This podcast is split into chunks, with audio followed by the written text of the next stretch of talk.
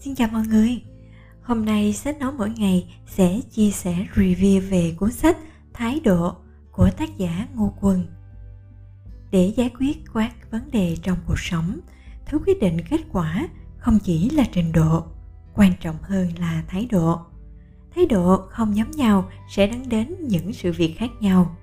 Từ đó tạo ra sự phân hóa không ngừng và gia tăng khoảng cách giữa số phận giữa người và người với thái độ của ngô quân đúc kết từ những kinh nghiệm vàng của tác giả và nhiều học giả vĩ đại là cuốn sách đúc kết từ những triết lý sâu sắc và bài học đắt giá gửi đến những bạn trẻ đang mong muốn sự tự cải thiện bản thân và tăng tốc trưởng thành.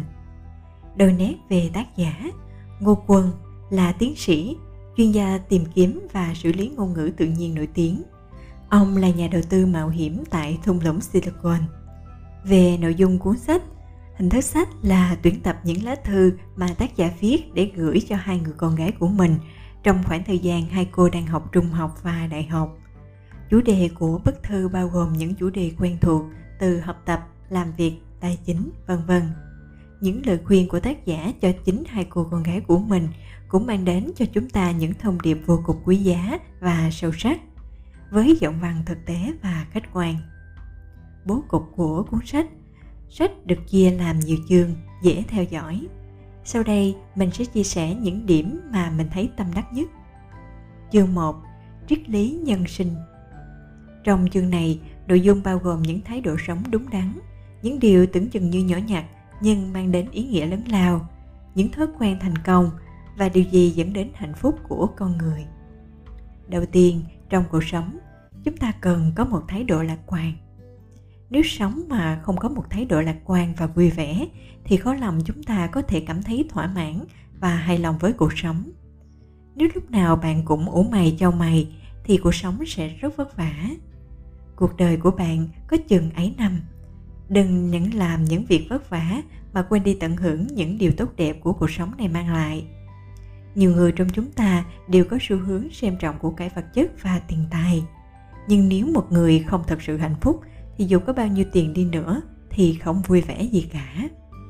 Theo thống kê ở Mỹ, những người có thu nhập cao hơn ở những tỉnh bang không hẳn là họ hạnh phúc hơn những người có thu nhập thấp hơn. Ngược lại, những người có thu nhập thấp hơn nhưng họ lại sống rất thân thiện và yêu đời. Hạnh phúc là nền tảng của con người. Khi tâm hồn bạn vui vẻ và an yên thì cuộc sống trở nên tốt đẹp hơn, lòng người trở nên ấm áp hơn. Còn nếu, nếu như lúc nào bạn cũng thấy ích kỷ và hẹp hòi thì dù người khác có thiện chí tốt với bạn đi chăng nữa thì cũng vô ích. Vì lúc đó bạn chỉ nghĩ cho người ta có ý đồ với mình mà thôi. Cuộc sống có vô vàng bất trắc và khó khăn nhưng cũng không kém đi những điều tốt đẹp và cơ hội. Cuộc đời có bao nhiêu lần 10 hay 12 năm nữa tại sao chúng ta không sống trong sự vui vẻ và lạc quan thay vì lo lắng và bất an? Khi có một thái độ lạc quan, không chỉ về thể chất mà còn về tinh thần, bạn sẽ cảm thấy khỏe hơn rất nhiều. Khi gặp khó khăn đi nữa, bạn cũng sẽ đương đầu để giải quyết và không chìm đắm trong sự tuyệt vọng quá lâu. Từ đó giúp bạn hình thành nên sự tự tin và sự can đảm khi đối mặt với nghịch cảnh theo thời gian. Tiếp theo, vậy thái độ lạc quan hay hạnh phúc đến từ đâu? Hạnh phúc mang đến cho con người những cảm giác tuyệt vời khi nhắc đến hạnh phúc chúng ta liên tưởng đến những quốc gia hạnh phúc nhất thế giới, điển hình là Costa Rica, Đan Mạch và Singapore. Trong cuốn sách The Blue Zone of Happiness của tác giả Dan Pruter, một nhà thám hiểm đã từng đề cập rằng mức sống người dân ở ba quốc gia này rất cao. Một phần là vì chế độ hỗ trợ xã hội rất tốt, từ giáo dục đến y tế. Ngoài ra, còn kể đến giá trị quan và cách con người dân trải nghiệm một cuộc sống của họ như thế nào – ở Singapore, họ quan trọng giá trị quan là làm việc chăm chỉ và vất vả thì mới cảm thấy hạnh phúc. Tuy nhiên ở Costa Rica, họ lại quan trọng việc tận hưởng cuộc sống, chấp nhận những gì sẽ đến với mình bằng thái độ tích cực. Dĩ nhiên, nếu như người Singapore qua Costa Rica thì họ sẽ không thoải mái vì họ sống với người dân ở đây chỉ biết tận hưởng, không làm việc chăm chỉ như họ. Ngược lại, khi người Costa Rica qua Singapore thì họ sẽ khó lòng vui vẻ nổi vì ở đây. Chỉ có cứ làm việc và làm việc thì cái mới cảm thấy giá trị và hạnh phúc mà thôi. Hai giá trị quan khác nhau nhưng họ luôn hài lòng với cách sống mà họ lựa chọn là không có gì sai cả. Nghiên cứu cũng chỉ ra rằng khi những đóng góp hay hành động của bạn gây ảnh hưởng đến thế giới thậm chí là một phần thiểu số, thì bạn cũng sẽ rất vui vẻ và phấn chấn. Được biết rằng, những hành động tử tế, những sản phẩm của mình như sách, podcast, mã lập trình, vân vân được đông đảo người đón nhận và sử dụng, thì con người sẽ cảm thấy hạnh phúc vô cùng.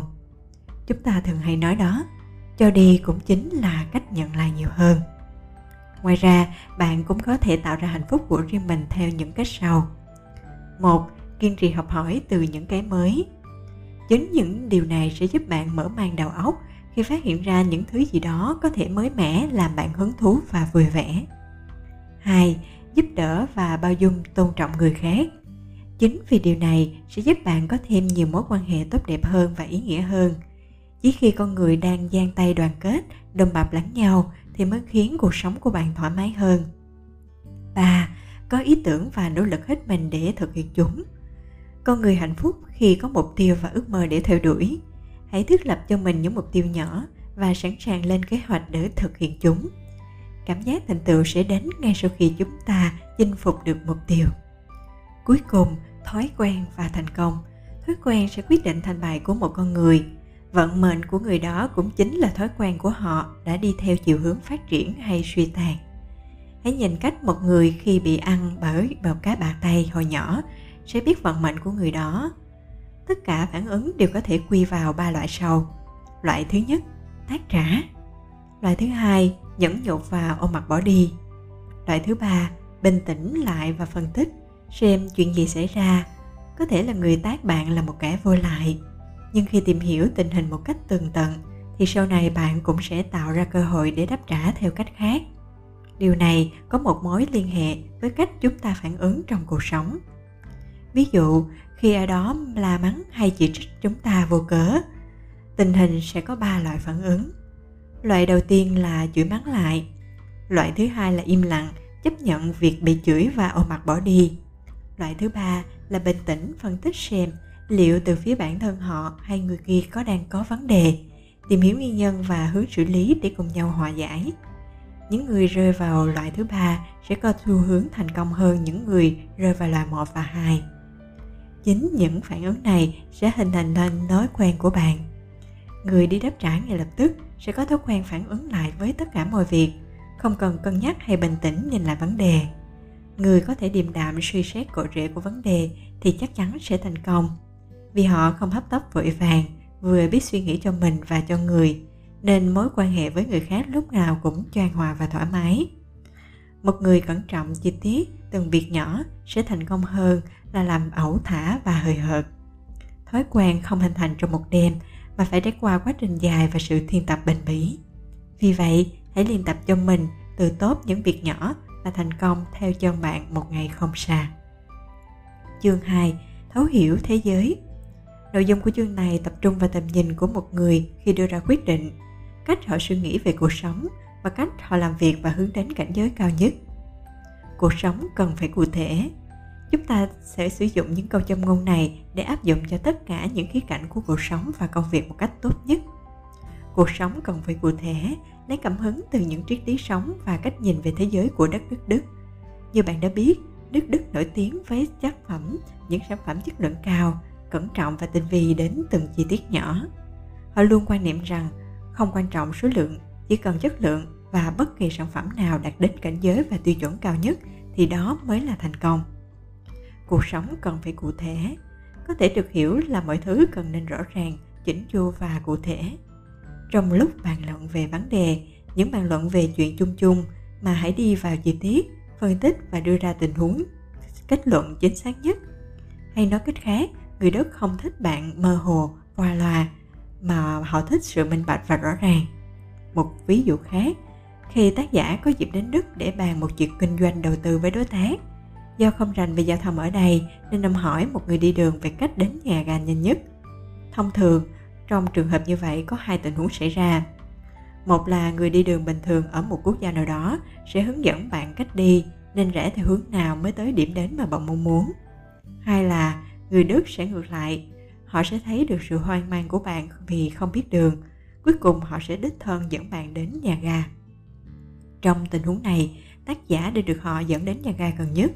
Thông qua đó, bạn cũng có thể thấy họ rất thân thiện và chi tiết trong việc hướng dẫn du khách. Vậy bạn có thể áp dụng triết lý này vào trong cuộc sống và công việc như thế nào? Bạn có thể tiếp cận mục tiêu cụ thể rõ ràng và lên kế hoạch thực hiện phù hợp. Đặt ra những mục tiêu quá chung chung sẽ không giúp bạn gặt hái được thành tựu. Khi giao tiếp, cần rõ ràng truyền đạt thông tin để đảm bảo người nghe có thể hiểu thông điệp của bạn. Khi gặp phải tình huống khó xử, bạn cần phải tìm hiểu nguyên nhân cụ thể và bình tĩnh giải quyết vấn đề. Khi bị chỉ trích trong công việc, cần khách quan hết sức có thể. Đừng vội vàng nghe những lời chỉ trích mang tính chung chung, mà hãy đi sâu vào chi tiết để tìm cội rễ của vấn đề. Và còn nhiều tình huống khác nữa để bạn có thể áp dụng. Khi cuộc sống của bạn càng cụ thể thì mọi thứ trở nên dễ dàng hơn, cũng sẽ không xảy ra những hiểu lầm không đáng có trong mối quan hệ với con người cố gắng đạt tới cảnh giới cao nhất. Cố gắng đạt tới cảnh giới cao nhất có nghĩa là khi làm việc bất cứ việc gì, hãy làm tốt nhất có thể. Hãy làm có một tầm nhìn xa, đừng chỉ chú trọng vào lợi ích trước mắt mà quên mất đi lợi ích dài hạn. Ngoài làm việc nốt một phần trăm cuối cùng mà còn phải làm cho thật xuất sắc. Điều này không có nghĩa là theo đuổi chủ nghĩa hoàn hảo, mà chỉ là bản thân tự tạo ra cho mình một tiêu chuẩn để có thể trở nên kiệt xuất trong lĩnh vực mà mình đang làm một ví dụ dễ hiểu cho chúng ta liên tưởng. Chắc hẳn bạn cũng nghe qua giai đoạn thống nhất đất nước của tần thủy hoàng rồi phải không? Tuy nhiên, để đi sâu vào chúng chúng ta sẽ nghiên cứu sâu hơn về giai đoạn lịch sử của thời tần. Nước tần nằm ở phía tây của trung quốc. Để thống nhất trung quốc, một điều không dễ dàng ở thời bấy giờ. Trình độ kinh tế và văn hóa còn kém phát triển. Trên thực tế, nước tần thường xuyên bị các nước láng giềng ức hiếp. Vị quốc vương Trần Hiếu Công là một vị vua tài giỏi. Ông quyết chỉ tiến lên, từ đó chiêu mộ nhiều nhân tài về làm quan cho mình. Một trong số đó là Thương ưởng. Nhờ vào tài năng của hơn người của mình, Thương ưởng đã giúp cải cách và thống nhất Trung Quốc sau đó. Khi nhắc đến ông, thời xa xưa đều tôn vinh thời tài giỏi và trí tuệ trong việc đưa ra chính sách cải tổ của đất nước. Nhưng đến ngày nay, mọi người nghe đến Tân Trường ưởng đều lắc đầu ngao ngán vì chính sách lo cái lợi trước mắt của ông mà dẫn đến sự suy vong của nước Tần sau hơn 15 năm thống nhất. Trên thực tế, mọi người đã hiểu lầm ông chỉ vì cái lợi trước mắt ngay từ đầu không phải là chủ ý của ông mà đó là sự lựa chọn của Tần Hiếu Công. Điều đáng buồn hơn là sau khi đất nước diệt vong, tôn thất của Tần Hiếu Công cũng bị tru di hết. Thông qua câu chuyện trên, chúng ta có thể thấy thời bấy giờ tầm nhìn của các vị vua thời Tần rất ngắn hạn chỉ lo cho lợi ích trước mắt bằng các biện pháp vũ lực mang lại mà quên đi lợi ích lâu dài, cuối cùng chỉ có thể dẫn đến suy vong. Khi một con người có tầm nhìn ngắn hạn thì khó có thể theo đuổi cảnh giới cao hơn. Khi họ chìm đắm trong những cái lợi trước mắt mà không chịu cố gắng để tiến bộ mỗi ngày, nói đến đây, chúng ta có thể liên tưởng đến cách con người hiện đại đang sống cũng tương tự như thế. Ai cũng mong muốn tìm kiếm một công việc dễ dàng, kiếm thật nhiều tiền, mà không mảy may suy nghĩ cái giá phải trả cho chúng. Những ngành, nghề kiếm ra nhiều tiền thường thì chịu áp lực công việc, khả năng đào thải cũng sẽ cao hơn. Hơn nữa, đầu vào công việc cũng sẽ khó không kém. Chúng ta muốn có thứ này rồi lại có thứ kia mà không chịu sự kiên nhẫn cho mục tiêu lâu dài hơn. Tuy chúng mất rất nhiều thời gian nhưng kết quả lại rất xứng đáng. Mọi thứ tốt đẹp trên đời này đều cần sự nỗ lực và cố gắng của bạn. Không có thứ gì tốt đẹp mà từ trên trời rơi xuống cả. Việc đốt cháy giai đoạn tuy trong vài trường hợp có thể dẫn đến thành công, nhưng bạn cũng đã bỏ lỡ những giai đoạn học hỏi quý giá. Cảnh giới của con người cao hơn một chút, lo cho sau này dài hạn hơn một chút, bớt chú ý đến cái trước mắt thì mới có thể tiến xa hơn được. Sẽ luôn có những cám dỗ trên con đường phát triển tương lai. Nhiều khi những cám dỗ ấy dường như quá tuyệt vời đến mức chúng ta có thể bỏ dần đi mục tiêu của mình và chấp nhận chúng. Đây là lúc kiểm tra lại sự tập trung của một con người. Chương 3. Quan hệ giữa người với người Người phù hợp với người có thể giúp bạn có và nhìn thấy được cả thế giới. Còn người không phù hợp thì sẽ khiến bạn đánh mất đi cả thế giới. Trước khi bàn luận về bản chất của tình yêu, chúng ta hãy cùng đọc một câu chuyện ngụ ngôn của Aristophanes sau đây. Ngày xưa, có con người có bốn tay bốn chân và vô cùng mạnh mẽ. Loài người có hai gương mặt trước và sau tương phản nhau. Mỗi gương mặt đều có hai mắt. Có thể đồng thời quan sát trước và sau. Vì vậy, không có gì thoát khỏi đôi mắt. Những khả năng phi thường này khiến cho các vị thần trên đỉnh Olympus không phải lo lắng. Vì vậy, thằng Zeus, vua của các vị thần đã quyết định chia con người ra làm hai như tách quả trứng. Như vậy, con người chỉ còn lại một nửa so với ban đầu. Chỉ còn hai tay, hai chân và một khuôn mặt. Nhưng hai người bị chia tách đều cố gắng ôm chặt đối phương, kết hợp lại thành một người như trước. Khao khát này chính là tình yêu. Thông qua câu chuyện ngụ ngôn như trên, chúng ta có thể rút ra hai điều sau đây. Một, con người không có tình yêu thì cuộc đời họ thật sự không trọn vẹn. Câu chuyện của Aristophanes chú ý ở chỗ khi con người có hai khuôn mặt có thể nhìn thấy trước và sau nhưng khi trở về với hình hài đôi mắt và khuôn mặt thì đôi khi có cách nhìn nhận vấn đề trở nên phiến diện hơn. Vì vậy chúng ta luôn mong muốn tìm cho mình một nửa còn lại để cuộc đời chúng ta trở nên trọn vẹn và mở rộng thế giới quan của mình hơn. Nếu không có tình yêu giao tiếp và hôn nhân thế giới này sẽ trần dở trên vô hồn và ảm đạm. Không có năng lực tích cực tất cả chìm đắm trong sự tĩnh mịch và lạnh giá. Hai, Để tìm một nửa còn lại thì nhất định họ phải tìm một người thật sự phù hợp với mình. Nếu như ghép đôi không thành công, tìm một người không phù hợp thì có thể gây hại cho bản thân và đối phương. Có biết bao cặp tình nhân cũng vì lý do không hợp nhau mà chia tay đấy thôi. Ở đây, chúng ta bàn thêm về việc lựa chọn không phù hợp. Làm thế nào để nhận biết đó là người phù hợp với bạn? Người phù hợp là người có thể giúp bạn có và nhìn thấy theo cả thế giới, còn người không phù hợp thì ngược lại người có thể giúp bạn nhìn thấu cả thế giới mới xứng đáng để bạn yêu họ mang đến cho bạn niềm vui và sự tự tin sự an toàn và cả một góc nhìn mới mẻ về thế giới. Những gì mà bạn chưa biết, họ có thể đã biết qua. Những nơi mà bạn chưa từng đi thì họ đã đi qua. Bạn thiếu tính kiên nhẫn thì họ bao dung hiềm đạm và trưởng thành. Cả hai sẽ cùng bù đắp cho nhau, cùng nhau ngắm nhìn thế giới rộng lớn bao la ngoài kia, cùng nhau trưởng thành và cùng nhau già đi. Họ sẽ giúp bạn xây dựng lại sự tự tin nếu như bạn đang chênh vênh, mắc kẹt trong mớ cảm xúc hỗn độn họ sẽ cùng bạn vượt qua những khó khăn và gấp ngã trong cuộc đời. Không chỉ cười hay chỉ trích bạn, họ cũng có thể vì bạn mà dành cả thế giới này. Một người đàn ông tốt và một người đối xử với bạn là hai chuyện hoàn toàn khác nhau. Người đối xử với bạn cũng là người mà bạn ưng thì đó mới xứng đáng là một nửa còn lại của đời mình. Ngoài ra, cả hai cần nhiều điểm chung, không chỉ về quan niệm sống mà còn cả về hệ thống giá trị quan nữa môi trường của chúng ta sẽ sinh ra rất nhiều điều khó, tránh khỏi gặp những khó khăn. Hệ thống giá trị, cách tư duy hay văn hóa khác nhau của chúng ta. Khi đến với nhau, do những hormone dopamine tình yêu chi phối, nên cả hai đều hứa hẹn và sẵn sàng làm bất cứ điều gì cho nhau. Tuy nhiên, sau vài ba tháng hormone ấy sẽ giảm mạnh, dẫn đến tình yêu không còn mãnh liệt như lúc đầu. Trong quá trình chung sống, nếu cả hai có thể dung hòa lẫn nhau, cùng ngồi lại và giải quyết vấn đề khi gặp khó khăn cùng nhau nuôi dưỡng những điều tốt đẹp, thì cuộc sống tình yêu sẽ bền vững. Mình rất thích câu nói nổi tiếng của một bộ phim.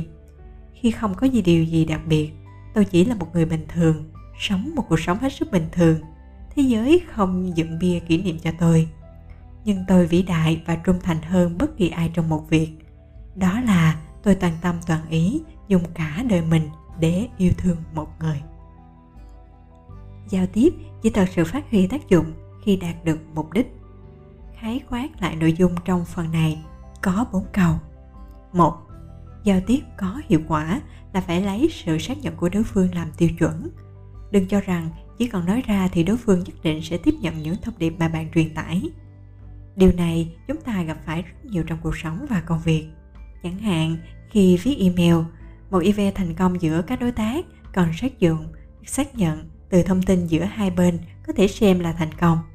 Nếu một trong hai chưa xác nhận hay không phản hồi, thì chúng ta có nên có động thái đảm bảo phía họ nhận được thông tin từ chúng ta. Hoặc khi quản lý giao việc cho nhân viên cấp dưới để thực hiện nhiệm vụ, nhưng sau vài ba ngày vẫn chưa thấy động tĩnh gì cả. Lúc này, nhân viên không phải không thích quản lý mới không làm, mà là do giao tiếp giữa họ và quản lý đang có vấn đề. Thông tin chưa được làm rõ, mọi người chưa tiếp cận được thông tin đúng đắn dẫn đến công việc bị trì trệ. Hai, phải dùng ngôn từ mà đối phương có thể hiểu để giao tiếp, tránh khoa trương vốn kiến thức của mình mà làm phức tạp hóa vấn đề. Cái bạn thường hay nhận thấy trong lớp học, một giáo viên giỏi là người dù có bài học khó, phức tạp đến đâu đi nữa, cũng có thể giảng dạy cho học sinh của mình một cách đơn giản. Còn một giáo viên dở suốt ngày chỉ dùng duy nhất một cách thức giao tiếp, một cách dạy áp dụng cho tất cả thế là họ nói xong rồi họ tự nghe mà thôi. Học sinh đâm ra chán và buồn ngủ là lẽ dĩ nhiên. Ba, lời nói trong sáng, ngắn gọn, rõ ràng và đúng đắn trọng tâm, tùy vào đối tượng có những cách nói khác nhau. Từng người sẽ có những đặc điểm và tính cách cách tiếp nhận thông tin khác nhau. Đối với một người có thể hiểu chậm hay cần thời gian để suy nghĩ, bạn nên đi đúng trọng tâm, đừng vòng vo tam quốc, cũng cần phải giải thích rõ ràng. 4 dở biện luận không có nghĩa là dở giao tiếp. Mục đích của giao tiếp là cả hai cùng xác nhận thông tin, đã hiểu những gì đã được trao đổi, chứ không phải để một trong hai cứng họng và á khẩu. Nhiều người hay có xu hướng bà hòa phát lát, nói dông dài và không ngừng nghỉ. Thực tế chỉ cho thấy hiệu quả giao tiếp của họ với người khác chỉ bằng không. Nói nhiều nhưng không đúng vào trọng tâm sẽ lãng lê phí thời gian của đôi bên và thông tin cuối cùng cũng sẽ không được truyền tải nghệ thuật từ chối. Từ chối và bị từ chối là trạng thái bình thường của một đời người. Khi bạn bình tĩnh để đối mặt với chúng, cuộc đời bạn sẽ bớt đi những phiền phức không đáng có. Nếu có thể giúp đỡ người khác thì bạn nên giúp. Nhưng nếu như đối xử khó xử với người không nên miễn cưỡng, còn nói sớm để đối phương không giúp bạn được, như vậy họ mới có thể tìm biện pháp khác. Nhiều người trong chúng ta hay suy nghĩ rằng, nếu nói thẳng thì sợ đối phương tổn thương thà rằng cứ trì hoãn, hy vọng thời gian gì lâu dài, đối phương sẽ biết khó mà lùi. Không đến làm phiền nữa, nhưng suy nghĩ này lại cực kỳ tai hại, vừa hại mình mà hại người. Hại người thì không cần nói, họ ôm hy vọng vào sự giúp đỡ của bạn, nhưng cuối cùng bạn lại thất hứa, thế là công việc của họ lại lỡ làng. Hại mình tức là mối quan hệ giữa bạn và họ kể từ đây sẽ không còn tốt đẹp nữa. Điều quan trọng là đa số chúng ta ngại nói không với người khác, vì chúng ta lo sợ rằng họ sẽ buồn chán hay đánh mất hy vọng. Cái sai lầm của chúng ta thường là đánh giá cao quá năng lực của bản thân. Khi người khác tìm đến xin sự giúp đỡ của bạn, đừng tự gây áp lực cho chính mình. Không phải lời đề nghị nào bạn cũng phải giải quyết hết tất cả. Sẽ có những việc không nằm trong khả năng của bạn, thì từ chối sẽ giúp một chuyện bình thường. Nếu như đã nhận lời giúp ai đó mà còn làm không xong. Cuối cùng sẽ phá hoại chuyện của người khác thì thật sự là mất mặt. Chúng ta sẽ cùng xem bốn cách sau đây mà tác giả có gợi ý khi người khác thỉnh cầu chúng ta. Sẽ dựa vào những nguyên tắc dưới đây sẽ có những hành động, hành xử khác nhau. Một, năng lực không đủ. Giúp đỡ không được. Trực tiếp từ chối một cách khéo léo sớm nhất có thể. Hai, có thể giúp nhưng không muốn giúp vì cái giá mà bản thân phải trả quá lớn. Nếu như ai đó xin bạn giúp đỡ họ một công việc gì đó, nhưng lại quá thường xuyên, ảnh hưởng đến công việc của bạn, thì tốt nhất nên từ chối và đồng thời cũng thông báo cho họ biết. Và bất luận khó khăn đến đâu cũng muốn giúp. Hơn nữa, có rất có khả năng thực hiện. Lúc này, hãy nhận lời đối phương, sau đó cố gắng thực hiện. Một lưu ý nhỏ nữa, khi nhận lời giúp đỡ của người khác, nếu độ khó của công việc là ít mà năng lực và sự thể diện của bạn là 3x thì nên đồng ý. Tại sao lại có số bảo hiểm cao như vậy? Bởi vì khi xử lý công việc có thể gặp nhiều phiền phức không ngờ tới. Chúng ta vốn cho rằng có thể làm được, nhưng thực tế thì năng lực chưa đủ. Không chỉ hại mình mà còn hại cả mối quan hệ của đối phương. Giúp đỡ người khác không quan trọng là giúp bao nhiêu lần, mà là xác suất thành công bao nhiêu. 4. Mặc dù muốn giúp, có thể giúp được, cũng có thể giúp không nổi. Điều này có nghĩa là một khi đã hứa phải làm cho bằng được, nhưng cần lần trước được những rủi ro thất bại khi giúp đối phương để họ có thể chuẩn bị. Họ cần cho họ thấy họ sẽ làm hết sức có thể, nhưng xác suất thành công sẽ không cao, từ đó vạch ra bối cảnh giúp như thế nào để họ có thể hình dung. Tiếp theo, chúng ta sẽ bàn luận nhanh qua về bốn sai lầm mà chúng ta gặp phải trong việc giúp đỡ người khác. Sai lầm thứ nhất, luôn phô trương về năng lực của mình cuối cùng cũng chỉ hại thân sai lầm thứ hai không giúp người khác được lại đưa ra những phương án tệ hơn để đối phó ví dụ như nếu như không thể giúp được anh A vào được công ty B mà anh Mỹ muốn thì cũng đừng giới thiệu với anh ta một công ty tệ hơn nhằm đối phó cho xong chuyện. Làm gì có ai ngốc như vậy? Hành động của bạn có thể nhìn thấu hết đấy. Ba, giúp đỡ nhưng mong đền đáp. Điều thấy người ta giúp cần quá nhiều thể diện mà không nên miễn cưỡng. Nếu như sau khi giúp họ xong, họ không nên đáp theo cách mà bạn kỳ vọng thì chẳng phải danh dự của bạn bị ảnh hưởng nghiêm trọng hay vì họ hay sao? Vì vậy, thà không giúp còn hơn. Giúp người khác đơn thuần chỉ là bạn muốn giúp thôi, không cần phải muốn người khác mang ơn. 4. Giúp người khác nhưng lại đi ngược với quy tắc của mình. Điều này không nên và tuyệt đối nên tránh. Lương thiện là tốt, nhưng đôi khi quá dễ dãi, bạn bị người khác lợi dụng. Làm bất cứ việc gì cần phải có nguyên tắc, như vậy người khác mới tôn trọng bạn. Chương 5. Đối xử với tiền bạc Nội dung chương này tập trung vào cách chúng ta suy nghĩ về tiền và cách sử dụng lực tiền sao cho có thật ý nghĩa. Tầm nhìn khi sử dụng tiền bạc Warren Buffett đã từng nói Tiền là dùng vào việc những gì bạn muốn làm chứ không phải để bạn trong phải làm gì. Thật vậy, khi người ta có tiền trong tay, nếu không biết phát huy tác dụng của đồng tiền thì có thể giữ được bao nhiêu của cải tài sản đi chăng nữa cũng thật và là vô nghĩa. Khi sử dụng đồng tiền một cách hợp lý nhất có thể, chúng ta có thể cùng nhau hiểu qua về công dụng của đồng tiền. Tiền có hai công dụng như sau. Một là dùng để làm môi giới, để nó phát huy tác dụng lớn hơn, như đầu tư để kiếm ra nhiều lời hơn, hoặc dùng nó để ủng hộ sự nghiệp hay thay đổi thế giới của chúng ta. Hai là dùng tiền để tận hưởng cuộc sống, nhưng không có nghĩa là không biết tiết kiệm và phung phí vô độ. Mức độ chi tiêu cần phải được cân bằng giữa mức độ thu và chi. Khi đã hiểu được tác dụng của đồng tiền thì chúng ta sẽ dự trữ chúng một cách có hiệu quả. Nhưng để sử dụng một cách có ý nghĩa thì cần phải bàn đến năng lực. Không phải ai cũng sử dụng đồng tiền của mình một cách hiệu quả nhất. Có người thì tiêu xài phung phí, nhưng cũng có người dùng tiền của mình để làm những công việc có ý nghĩa lớn lao hơn. Đương nhiên, khi bạn có tiền thì bạn có thể làm những gì mà bạn muốn, nhưng chúng ta không nên quá ích kỷ, chỉ lo nghĩ quá nhiều cho bản thân mà quên đi trách nhiệm với cộng đồng. Những nhà kỹ sư khi họ có tiền họ có thể sử dụng tiền vào việc cải thiện tình hình giao thông cảnh quan trong thành phố. Những nhà khoa học khi có tiền có thể sử dụng tiền đó để điều chế một loại thuốc để chữa trị ung thư. Có rất nhiều người hùng vĩ đại ngoài kia đã ra sức cống hiến cho đất nước và gây ảnh hưởng tích cực cho xã hội ví dụ điển hình ở việt nam trong tình hình covid phức tạp Ngoài kia có biết bao mạnh thường quân đã ra tay cứu trợ những người lao động nghèo, những người không thể chịu nổi mức sống cao tại thành phố, bị thất nghiệp, không có thu nhập, họ đành phải về quê, xa xôi nghìn dặm, khó khăn muôn bề. Khi có người đóng góp, rau củ tươi miễn phí, có người đóng góp tiền, xăng xe hay thực phẩm thiết yếu, ngay trên đường về quê của người dân, những tấm lòng vàng như thế thật sự khiến chúng ta không khỏi xúc động. Số tiền bạn bỏ ra tuy ít, nhưng nó đóng góp một phần trong việc hỗ trợ người dân, tạo ra vị quỹ vaccine phòng chống Covid. Bạn cần phải tìm thấy được ý nghĩa của việc sử dụng tiền của mình thì không có gì là phải hối tiếc. Khi bạn nhìn thấu được tác dụng của đồng tiền thì việc sử dụng chúng một cách hiệu quả sẽ tùy thuộc vào cách bạn tư duy đó. 6. Sống và làm việc Nội dung chương này tập trung vào cùng một số kỹ năng và kiến thức cần có để sống và làm việc hiệu quả hơn. Đời người không quan trọng là làm bao nhiêu việc, quan trọng là làm tốt bao nhiêu việc.